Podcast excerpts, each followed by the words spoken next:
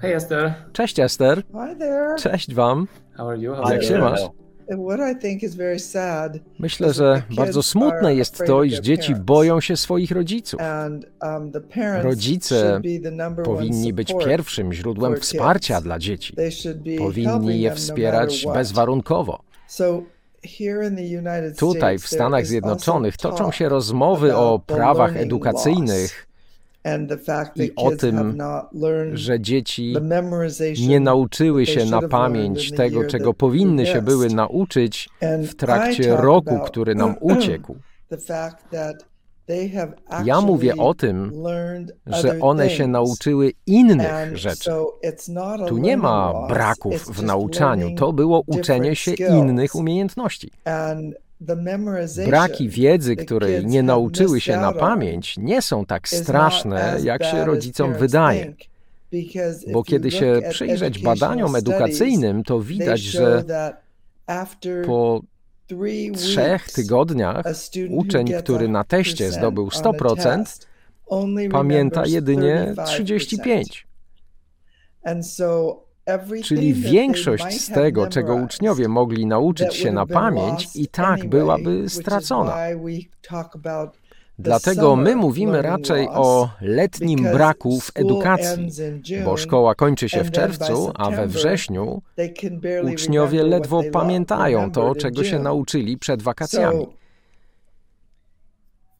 Dlatego myślę, że rodzice powinni się uspokoić, że cały system powinien się uspokoić i zrozumieć, że wszystko będzie dobrze. Jeśli się przyjrzeć krajowi, który uzyskuje najwyższe oceny edukacyjne na świecie, czyli Finlandii, to tam dzieci rozpoczynają szkolną edukację dopiero kiedy skończą 7 lat. I patrzcie, co się dzieje. Inne kraje wyprzedzają ich czasem o dwa lata, two years bo zaczynają uczyć już pięciolatki, ale jakimś cudem, kiedy wszyscy osiągają wiek nastoletni, dzieci fińskie wszystkich wyprzedzają. Więc może rodzice nie powinni martwić się aż tak bardzo, że ich dziecko nie nauczyło się jeszcze na pamięć tego, co powinno już Um, pamiętać. have 10, Ja mam 10 dziesięcioro, dziesięcioro wnuków. Wierzcie mi, że wszystkie radzą sobie dobrze i nie martwimy się o żadne z nich. Zaczęły zgłębiać to, co każde z nich zafascynowało w czasie tej pandemii. Zachęcamy je, aby rozwijały te zainteresowania i się nie martwiły. Twój sposób myślenia, Odkrywanie prawdy o sobie, to jest chyba najważniejsza sprawa. jeśli wszystkie te dzieci myślałyby o sobie źle, to możemy o to obwiniać jedynie rodziców i nauczycieli, którzy muszą zmienić swój sposób myślenia. W trakcie II, no wojny światowej też nie było szkół. Mój mąż urodził się i mieszkał w Polsce podczas wojny i nie chodził do szkoły aż do to 11 school roku życia. Was 11 years old. When he went to Kiedy pierwszy raz poszedł do szkoły w Szwecji. and then from there he moved Stamtąd przeprowadził się do. USA. And by, at the age of Do 12, 12 he roku życia nie mówił po angielsku. English. Okay, here's an A teraz story. ciekawa historia. By the time Do he was 16 16, roku życia nie tylko nauczył się mówić po angielsku, ale został przyjęty na Harvard. Mówię więc wszystkim rodzicom, którzy się martwią, moja rada, uspokójcie się, to tylko jeden rok, nie pięć lat jak podczas II wojny. Wiele z tamtych osób świetnie sobie poradziło w życiu, o ile przeżyło oczywiście. To było najważniejsze. Ubiegły rok był super zwariowany. W Polsce większość szkół była zamknięta, nawet te dla małych dzieci. uh, Mam trzyletnią córeczkę, więc my nie czuliśmy różnicy. Ona i tak jest z nami cały czas, she stayed with us all the 24 time, na dobę. 24, 24. That's normal. But many of my friends, Ale wielu moich znajomych miało z tym problem, bo nie było problems because they- przyzwyczajonych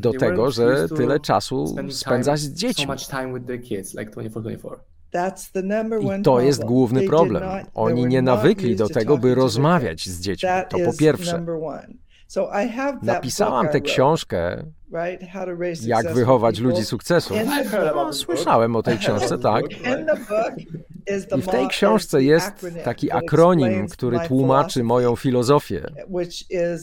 Po angielsku to jest słowo trick, T-R-I-C-K.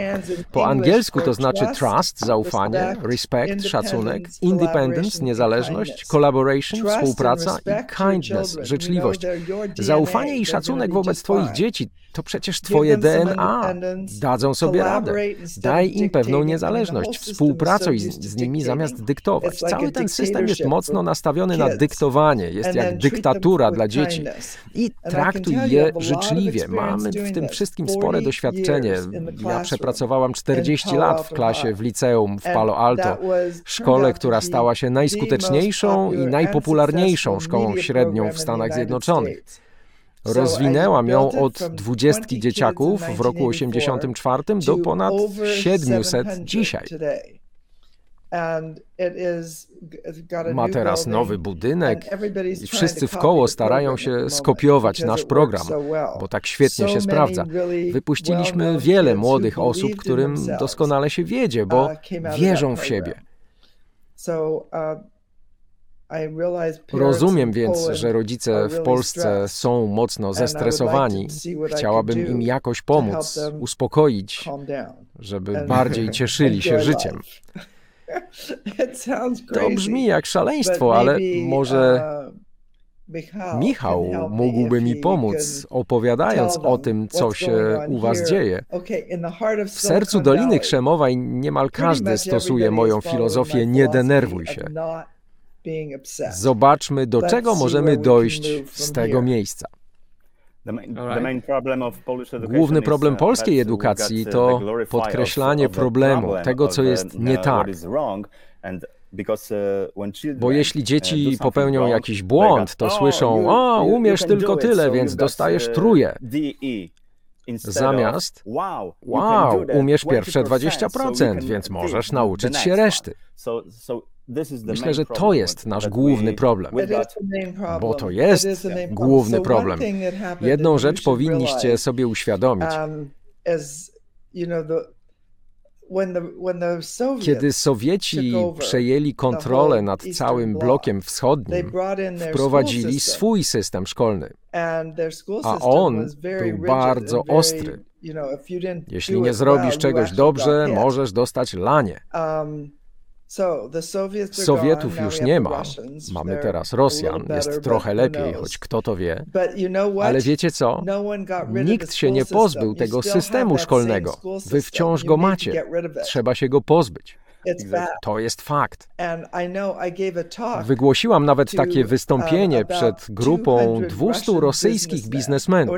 Nie było tam kobiet, tylko mężczyźni. Mówiłam o mojej filozofii A oni byli w szoku. Dla nich to oznaczało chaos.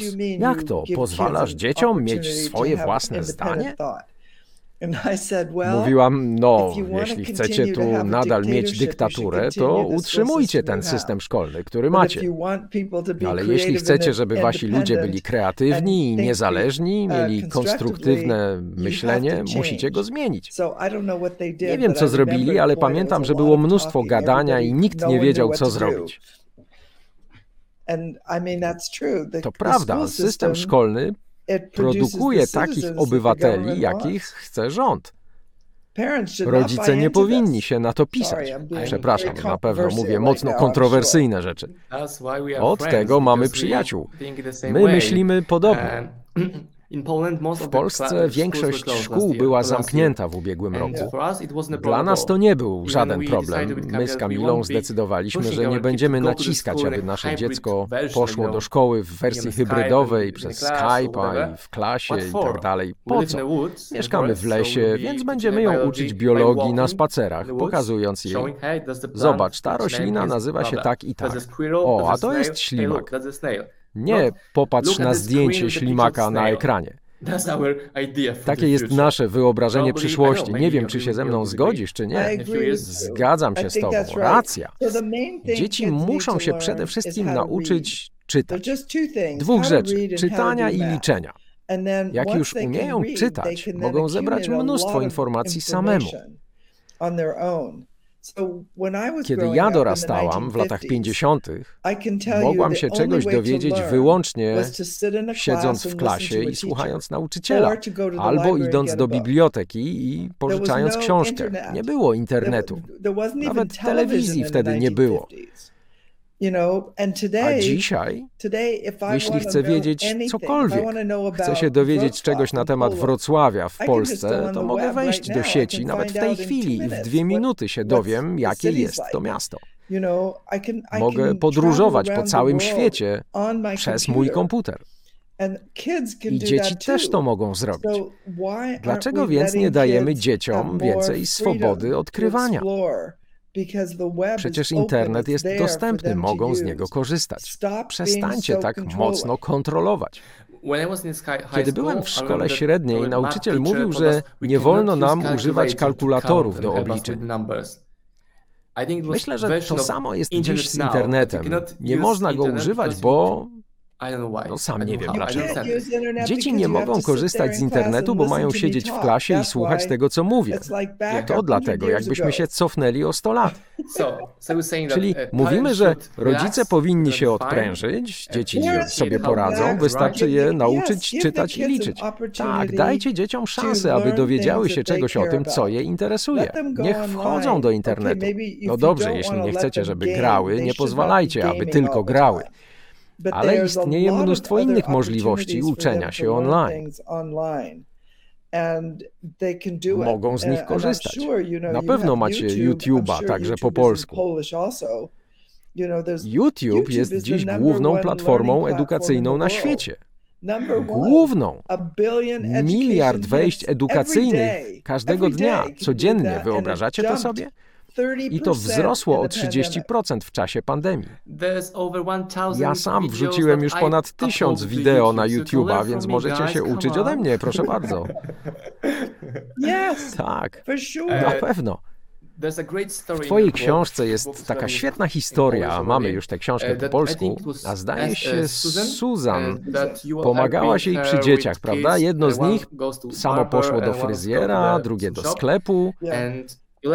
Puściłaś dzieci same, żeby poszły kupić jakieś akcesoria, a potem twoja córka krzyczała, jak mogłaś je puścić, jesteś nieodpowiedzialna. Porozmawiajmy o tym. Ale muszę wam powiedzieć, że miałam już pewien wpływ na nie. Opowiem tę historię, żeby wszyscy wiedzieli. To był jeden dzień w sobotę rano, Moja córka Susan powiedziała, dzieci muszą sobie kupić różne rzeczy do szkoły, a syn miał iść się obciąć. Ma już tak długie włosy, że nie widać mu oczu.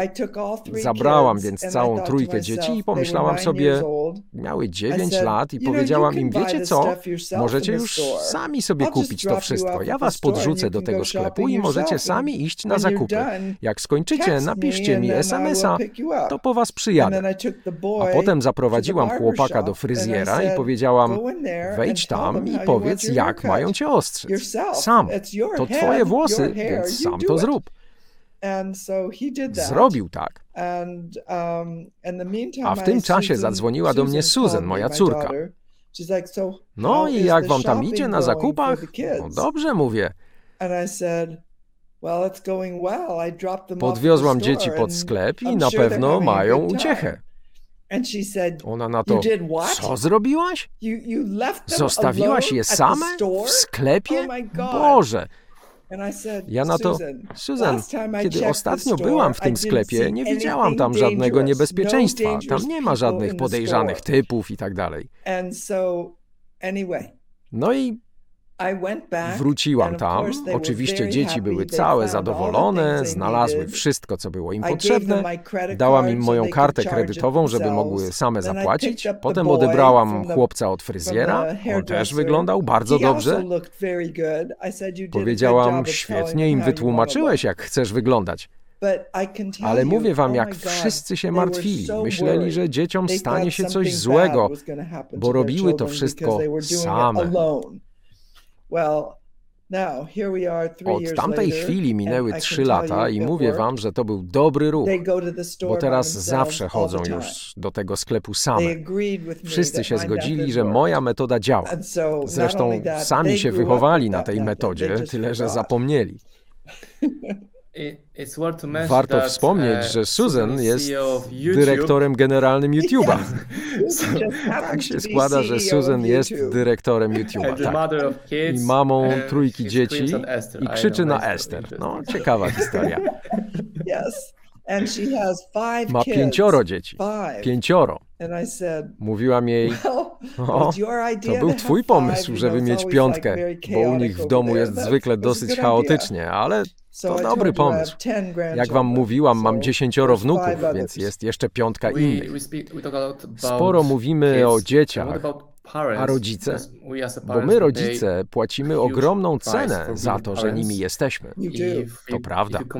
Na przykład teraz spędzam czas z wami zamiast z Oliwką i moją żoną. To jest cena. Nie mam miliona pracowników, bo wolę iść z córką do lasu i zbierać ślimaki. Cały czas toczy się ta walka, to szukanie równowagi, przestawianie się, to wykradanie czasu na pracę późnym wieczorem lub wczesnym rankiem, kiedy albo kiedy ona zaśnie w samochodzie, to jest trochę szaleństwo. Potrzebne mi jakieś pomysły, myśli, powinienem się zrelaksować, a tu to ja ci podrzucę kilka pomysłów. W czasach pandemii nie mamy dodatkowej pomocy. Nikt nie posprząta już u nas w domu, bo obawiamy się, że mógłby przynieść COVID, prawda? Więc co robić? Kiedy masz piątkę dzieci, dom jest większy. Nauczyliśmy więc dzieci, jak mają wszystko robić. I robiły wszystko: zmywanie naczyń, pranie, wieszanie prania, odkurzanie, no wszystko. I wiecie co? Dzieciaki z radością to wszystko robią. Czują, że więcej im wolno, um, że są teraz poważną częścią zespołu. Do dziś to robią, choć sytuacja covidowa jest już lepsza to one nadal robią wszystkie te rzeczy w domu i dobrze im z tym. Myślę, że wielu rodziców narzuciło sobie taką pozycję służącego. Co chcecie na obiad? O, nie lubicie tego? To zrobimy tamto. To są dzieci. Nie jesteś ich służącą. One są częścią zespołu i o tym trzeba pamiętać. Jeśli potrzebujesz czasu dla siebie, czy chcesz gdzieś wyjść, to one mają współpracować. Muszą to zobaczyć. Muszą widzieć, że okej, okay, nie mogę robić wszystkiego tego, co robią rodzice, ale one są graczami zespołowymi. To bardzo ważne, aby dzieci zrozumiały, że rodzice potrzebują czasu dla siebie, że czasem trzeba ich zostawić samych. Rodzice z kolei powinni rozumieć potrzebę zaufania, szacunku i niezależności. Widzisz u nich niezależność? Tak, one też jej potrzebują. W ubiegłym tygodniu odwiedziła nas babcia i widziałem, jak goni za Oliwią z łyżką z jedzeniem. Biegła za nią, żeby ją karmić. Mówią, wow, co ty robisz? Muszę ją nakarmić, ale ona nie chce. To jakiś obłęd. Dziecko nie chce jeść? Okej, okay, więc nie je. Nigdy jeszcze przez całe moje życie nie widziałam dziecka, które by się głodziło. Nigdy. One zawsze jedzą. Ale widziałem wiele dzieci, które są za grube dzięki swoim rodzicom. Widzę wiele naprawdę grubych dzieciaków. Ruszają się wolniej niż ich dziadkowie. To mógłby być śmieszny film. Babcia biegnie za dzieckiem z widelcem i łyżką. Czy są jakieś granice tej niezależności? Oczywiście dziecko nie może się zabić, krojąc marchewkę nożem, prawda? Jest sporo przestrzeni między tym, co możesz robić, a czego nie powinieneś. Ja poszerzam tę strefę. Mówię, dobrze, ona może zrobić więcej. Mogę obserwować, mogę być jej cieniem, zamiast robić coś za nią.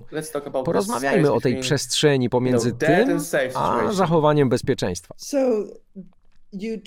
Lepiej nie dawać za dużo niezależności dziecku, jeśli nie posiada ono pewnych umiejętności. Na przykład, nie zostawisz dziecka samego przy basenie, jeśli ono nie umie pływać albo przy drodze, jeśli nie rozumie, jak niebezpieczne są samochody. Nie dasz dziecku noża, oczekując, że samo posieka warzywa. Jako rodzic zawsze najpierw uczyłam moje dzieci, jak się robi pewne rzeczy. Kiedy widziałam, że już radzą sobie na tyle, to pozwalałam im na samodzielność. Na przykład chciałam szybko nauczyć je pływać, bo mieliśmy basen. Nauczyły się pływać, kiedy nie miały jeszcze nawet włosów, miały 12-14 miesięcy, ale już potrafiły pływać. Zrobiłam to po to, żeby się nie utopiły, gdyby wpadły do basenu. Um, Dość szybko starałam się nauczyć moje dzieci, jak się robi wiele rzeczy, żeby mogły być niezależne.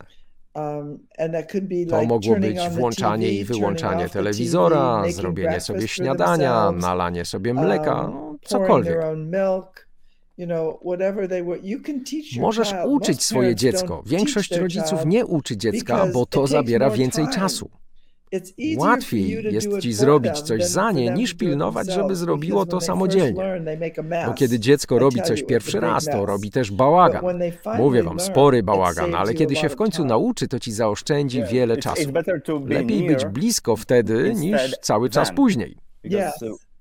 O wiele lepiej dla nich.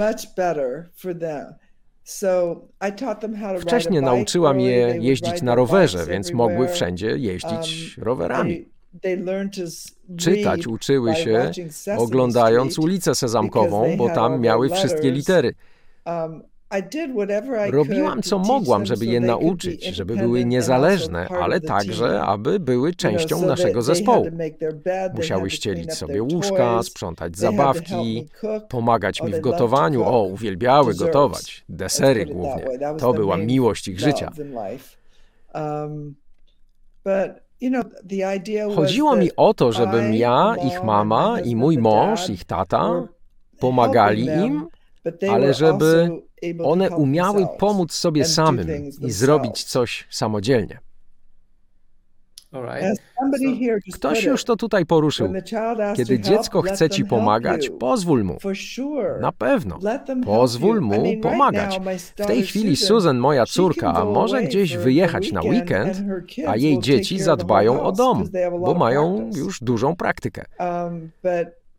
Myślę, że większość rodziców by tego nie zrobiła, a to ważne, żeby one wiedziały, jak robić różne rzeczy. Czemu mielibyśmy im nie pozwalać tego robić?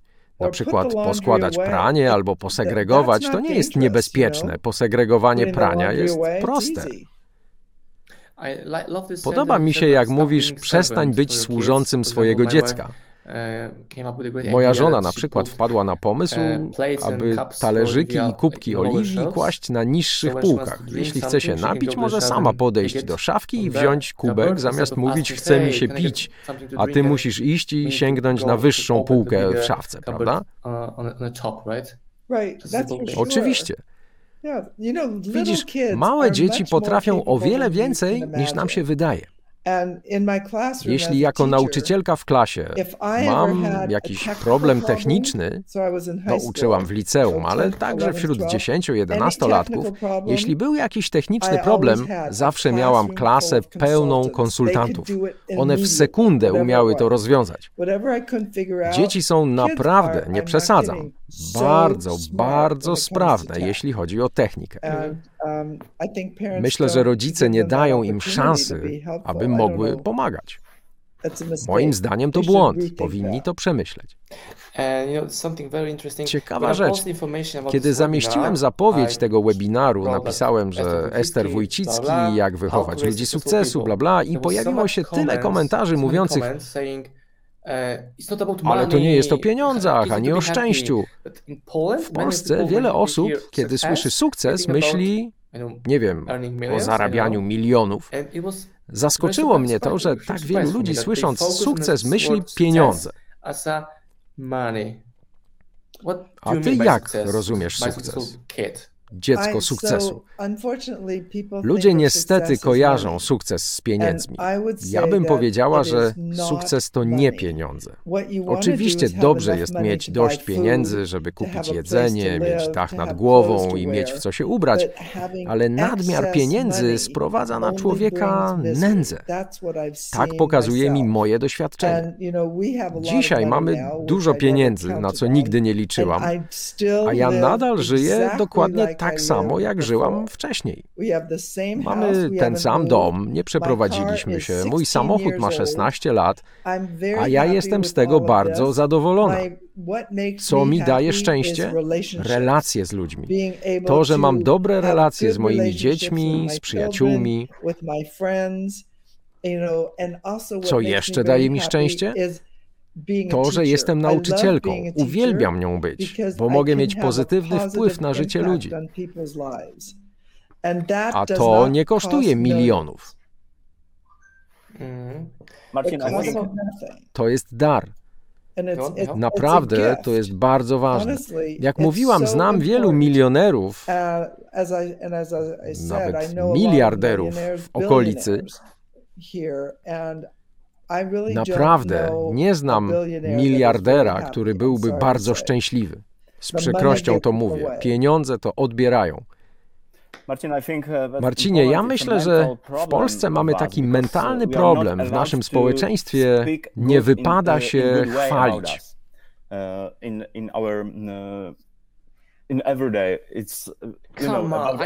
Słuchaj, ponad 30 lat mi zajęło, żeby się zebrać na odwagę i powiedzieć: Marcin Osman jest świetny. Albo Michał Zawadka jest świetny. Myślę, że przez ponad połowę życia byłem taką ofiarą. Musiałem się oduczyć pewnych rzeczy z przeszłości, aby znów móc się dużo uśmiechać. Mogę wam opowiedzieć ciekawą historię. Mieszkałam w życiu w wielu różnych hotelach, bo dużo podróżowałam, miałam różne wystąpienia i tak dalej, także z rodziną. Powiem wam, że w hotelach, które są najbardziej snobistyczne, pięciogwiazdkowe, super ekskluzywne, kiedy się idzie korytarzem, nikt wam nie powie dzień dobry. Nikt. Patrzą na ciebie jakoś tak podejrzliwie. A wejdź do tańszego hotelu, klasy ekonomicznej, ponieważ często spotykałam się ze studentami, to zatrzymywałam się także w schroniskach młodzieżowych i tam każdy mówi ci dzień dobry. Ja mieszkam w hotelach najwyżej trzygwiazdkowych, bo chcę tam żyć tak samo, jak żyją ludzie w danym kraju. Chcę to poznać. W hotelu nie chcę siedzieć sama. To już lepiej zostać w domu. Myślę, że w tym posiadaniu dużych pieniędzy jest coś takiego, co sprawia, że stajesz się taki bardzo elitarny. Przecież jestem lepszy od nich, nie muszę się nawet przywitać. To śmieszne. Zrobiłam taki przypadkowy eksperyment, to nie było celowe. Ale zrozumiałam, że najlepsze doświadczenia wyniosłam z tych hoteli, w których ludzie byli przyjaźni hotels where people are friendly. Tak. A czy to też nie jest kwestia właściciela, uh, który zatrudnia osoby uśmiechnięte, otwarte? Myślę, że tak. Myślę, że to jest efekt kultury, jaką wprowadza właściciel. Nie może zaoferować tam wielu kosztownych rzeczy, więc w zamian daje uprzejmość i otwartość. Myślę, że to jest miłe. And I think it's it's nice. And what about giving A jak to jest z dawaniem dzieciom pieniędzy? Powiedzmy młodym dorosłym. Czy jako rodzic mam dawać dziecku pieniądze? Na razie jestem tatą trzylatki, więc nie wiem o tym zbyt wiele, ale czy ty dajesz pieniądze dzieciom? Czy raczej chcesz w nich rozwijać niezależność i muszą zarobić pieniądze, żeby kupić powiedzmy rower? My zawsze dawaliśmy dzieciom kieszonkowo. To nie były pieniądze za jakąś pracę, co tydzień dostawały po dolarze, zdaje się bo starałam um, się je nauczyć oszczędzać i planować. um, Myślę, że niedobrze jest płacić dzieciom za dobre stopnie. Jak dostaniesz szóstkę, będziesz miał z tego tyle i tyle, za piątkę tyle. Bo chodzi o to, żeby dziecko pracowało dla samego siebie. Pracowało, bo chce się czegoś nauczyć. A kiedy mu za to płacisz, to to już nie jest praca dla siebie, tylko dla ciebie i dla pieniędzy, które dziecku za to dasz. To jest temat mocno kontrowersyjny, jak pewnie wiecie. No. Um, Myślę, że to jest kwestia problematyczna. Chciałabym wiedzieć, co Michał o tym myśli. Michał, how much Michał ile twoje dzieci zarabiają u ciebie? Uh, Jakieś trzy miesiące uh, temu moja najstarsza córka, dwunastoletnia, zaczęła robić zabawki dla psów. I w ciągu dwóch miesięcy zarobiła 3000 zł. Dwunastolatka. Myślę, że to jest inspirujące. To jakiś tysiąc dolarów. To świetnie. Twoja córka jest bardzo kreatywna, z pewnością. I wszystko ma. Własną stronę internetową, wyszukuje sobie materiały, sama ręcznie wszystko robi i sama rozsyła, więc jestem naprawdę pod dużym uh, wrażeniem. No to ja też jestem pod wrażeniem. Myślę, że to świetnie. Mam psa, może mogłabym kupić jedną z jej zabawek. Prześlę ci link do strony. No, nie, to ona musi wysłać swoją stronę do Ester, nie ty. Tak, może mi wysłać tę stronę. Dobry pomysł. Mam psa. Timiego. Kiedy czytałem tę książkę po raz pierwszy ze wstępem napisanym przez twoje córki, pisały, że wcale nie były takie szczęśliwe w czasach, kiedy nie dawałaś im za dużo pieniędzy, kiedy mieszkaliście w tych ekonomicznych hotelach, zbieraliście kupony, żeby kupić coś ze zniżką, choć z perspektywy czasu są ci chyba wdzięczne, że wychowywałaś je w taki nieluksusowy sposób. Racja. Wiesz, my nie mieliśmy zbyt wiele pieniędzy. Byliśmy rodziną nauczycieli. Profesorowie nie zarabiają dużo. Musiałam je nauczyć pewnej wrażliwości. W niedzielnej gazecie zawsze drukowano różne kupony. I w niedzielę rano wycinaliśmy je, a one układały je w porządku alfabetycznym. A potem jechaliśmy do sklepu. To była zawsze wielka wyprawa z tymi kuponami. Ale wiele się nauczyły, więc to było dobre. Hmm. Kiedy wspomniałem, że twoje córki odnoszą duże um, sukcesy, pojawiły się komentarze typu, no tak, bo w Stanach jest łatwiej, do tego mieszkają w Palo Alto i tak dalej. A jaka jest prawda? Zaczynaliście od zera. Byliście dosyć biedni. Napisałaś także, iż mąż nie za bardzo ci uh, pomagał przy dzieciach, bo dużo podróżował. Więc było łatwiej, ale jednocześnie trudniej. Wiesz, nie było, nie było łatwo, bo mój mąż był właściwie nieobecny w domu. Był profesorem, podróżował, publikował. Nie mieliśmy dużo pieniędzy, ale mieliśmy dom. Mieszkaliśmy w um, domu, uh, a ja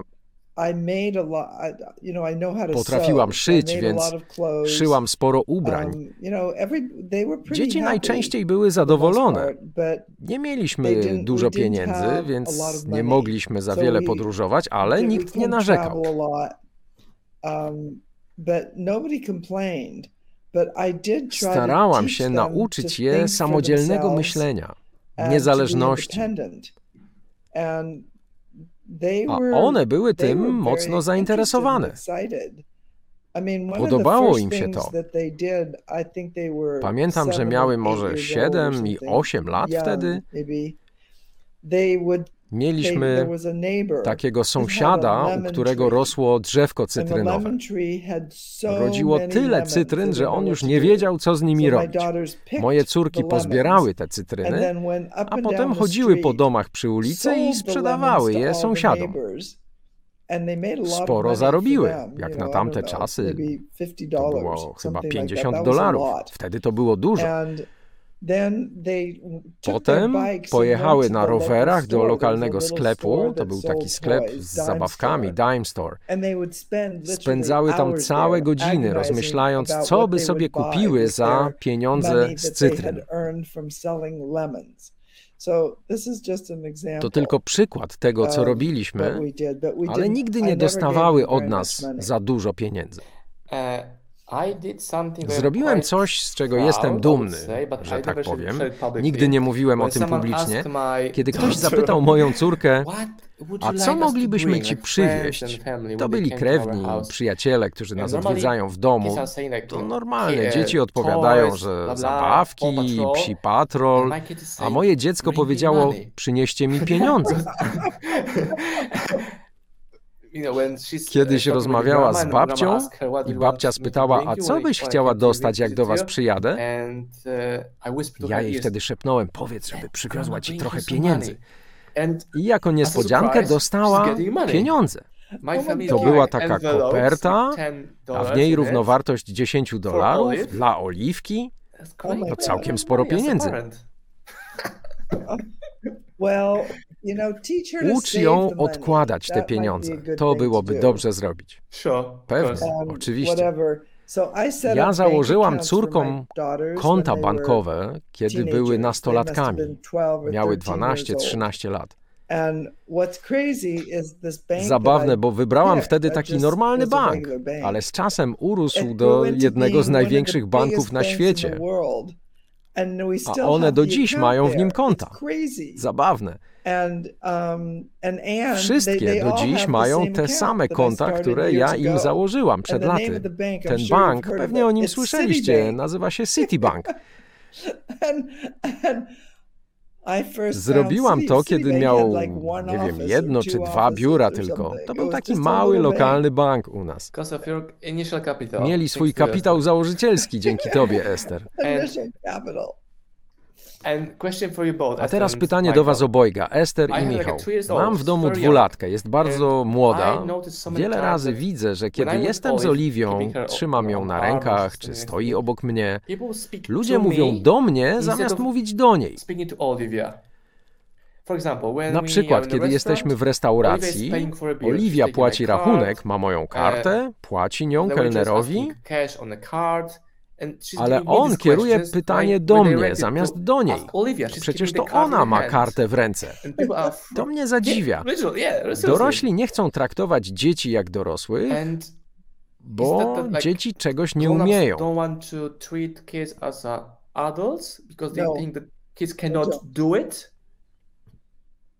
Nie chcą. Nie chcą. Dorośli nigdy nie traktowali dzieci jak dorosłych. Um, to jest kwestia kulturowa. Byłoby lepiej, gdyby dzieci bardziej szanowano, ale taka jest nasza kultura. Trudno jest zmienić takie kulturowe przyzwyczajenia. Um, Ty, jako rodzic w domu, możesz to zrobić, ale nie masz wpływu na kulturę całego kraju i na to nic nie poradzisz. Um, na przykład jeden z moich wnuków, nie dalej jak wczoraj, pojechał na obóz. Zwykle ktoś go tam zawoził, ale wczoraj po raz pierwszy, a ma 12 lat, pojechał sam. Poleciał sam samolotem. Wylądował, ktoś tam na niego czekał i zawiózł go na obóz. Takie coś dodaje dziecku siły, bo zwykle są przy nim rodzice i robią wszystko za nie.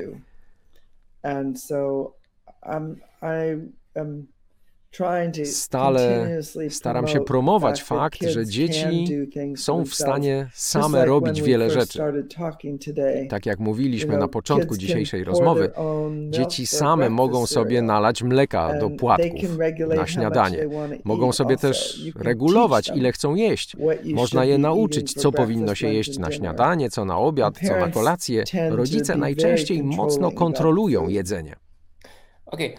Porozmawiajmy uh, jeszcze o tym locie dwunastolatka na obóz. Uh, uh, Czy istnieje ryzyko, że taka podróż, przygoda, to może być dla niego za dużo?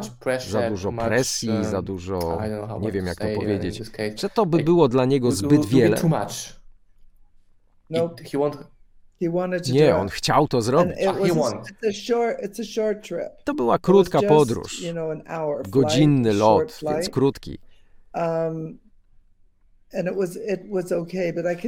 Dzisiaj latanie jest trudne ze względu na wszystkie przepisy i wymogi, więc może być trochę straszne dla dziecka. Ale to było małe lotnisko, nie jakieś wielkie. Kiedy się lata małym samolotem z małego lotniska, to nie jest tak źle. Wiele lat temu, chyba napisałam o tym w książce, um, wiele lat temu wysłałam moje starsze córki, Susan i Janet, do Szwajcarii na 6 tygodni. Um, Miały wtedy 11 i 12 lat. Poleciały same, ale to było jeszcze w czasach, kiedy nie było tych wszystkich środków bezpieczeństwa, które mamy dzisiaj. Myślę, że dziś zrobić coś takiego jest o wiele trudniej. Nie wiem, czy bym. A to był bardzo krótki lot, bez tych wielu środków bezpieczeństwa, z małego lotniska. Ale Gdyby miał lecieć do Warszawy czy wylatywać z San Francisco, gdzie są tysiące ludzi i setki bramek, to raczej bym tego nie zrobiła. Dopiero gdy miałby 17 czy 18 lat. To by mogło być za wiele dla niego.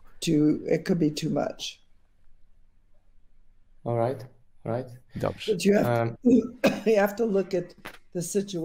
Trzeba się przyjrzeć sytuacji. Jak długo będzie trwał lot? Jak wielkie jest lotnisko? Czy mają pierwszą klasę, dobre posiłki? Nie, to był godzinny lot, więc tam nie było posiłków, tylko cukierki rozdawali. Według Ciebie, jakie wyzwania i problemy będą miały dzieci i nastolatki z powodu pandemii? Nie chcę za długo mówić o pandemii, raczej skupić się na tym, co się zmienia dla dzieci i nastolatków.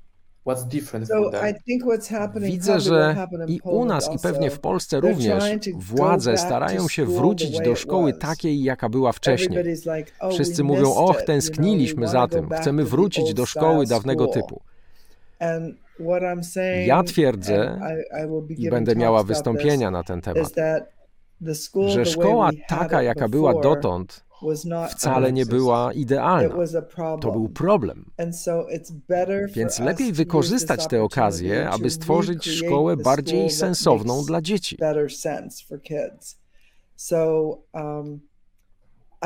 Ja nie chcę wracać do tego, co było wcześniej, czyli tylko wykład, wykład, wykład i uczenie na pamięć, a potem testy. Myślę, że część nauki można prowadzić online. To mogłaby być kombinacja uczenia zdalnego, a nawet w klasie dzieci mogłyby same wyszukiwać informacje, a potem przekazywać je sobie. To już nie musi się opierać wyłącznie na wykładzie. Można dzieci podzielić na czteroosobowe grupy i niech same szukają informacji, a potem przekażą je całej klasie. To o wiele skuteczniejszy sposób nauczania, niż kiedy nauczyciel wszystko tłumaczy, a uczniowie to zapisują i uczą się na pamięć. Wiemy już z badań nad edukacją, że ta metoda nie działa dobrze. Takie zapamiętywanie nie jest trwałe. Michał, twoje pięć groszy tutaj. To nie znaczy, że mamy zmieniać cały system. Wystarczy zmienić pewien procent.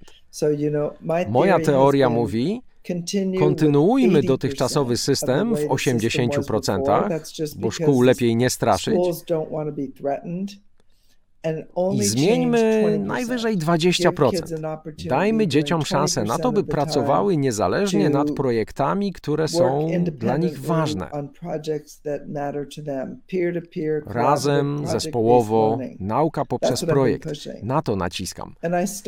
Wiem, że w Polsce jeszcze jej nie ma, ale razem z moimi byłymi uczniami założyłam um, firmę. Nazywa się TRACT. T-R-A-C-T. To są projekty, w których uczniowie uczą się od siebie wzajemnie poprzez zabawę. Uh, Chodzi o to, aby to uczeń zasiadł za kierownicą, żeby był szefem swojej własnej nauki. Do tej pory świetnie się to sprawdza w świecie anglojęzycznym, czyli w Stanach, Kanadzie, Nowej Zelandii, Australii i Wielkiej Brytanii. Będzie też po polsku i w innych językach, ale dopiero za rok.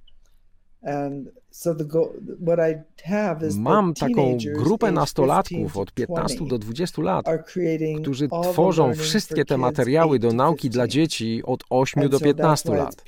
Dlatego to jest uczenie wzajemne. Uczniowie mają ze sobą współpracować i to działa. Staje się um, bardzo popularne. E, Córka Michała będzie tworzyć program dla mojej córki. Ona ma 12 lat, moja 3, więc będzie nauczycielem i mentorem dla mojego dziecka. Właśnie.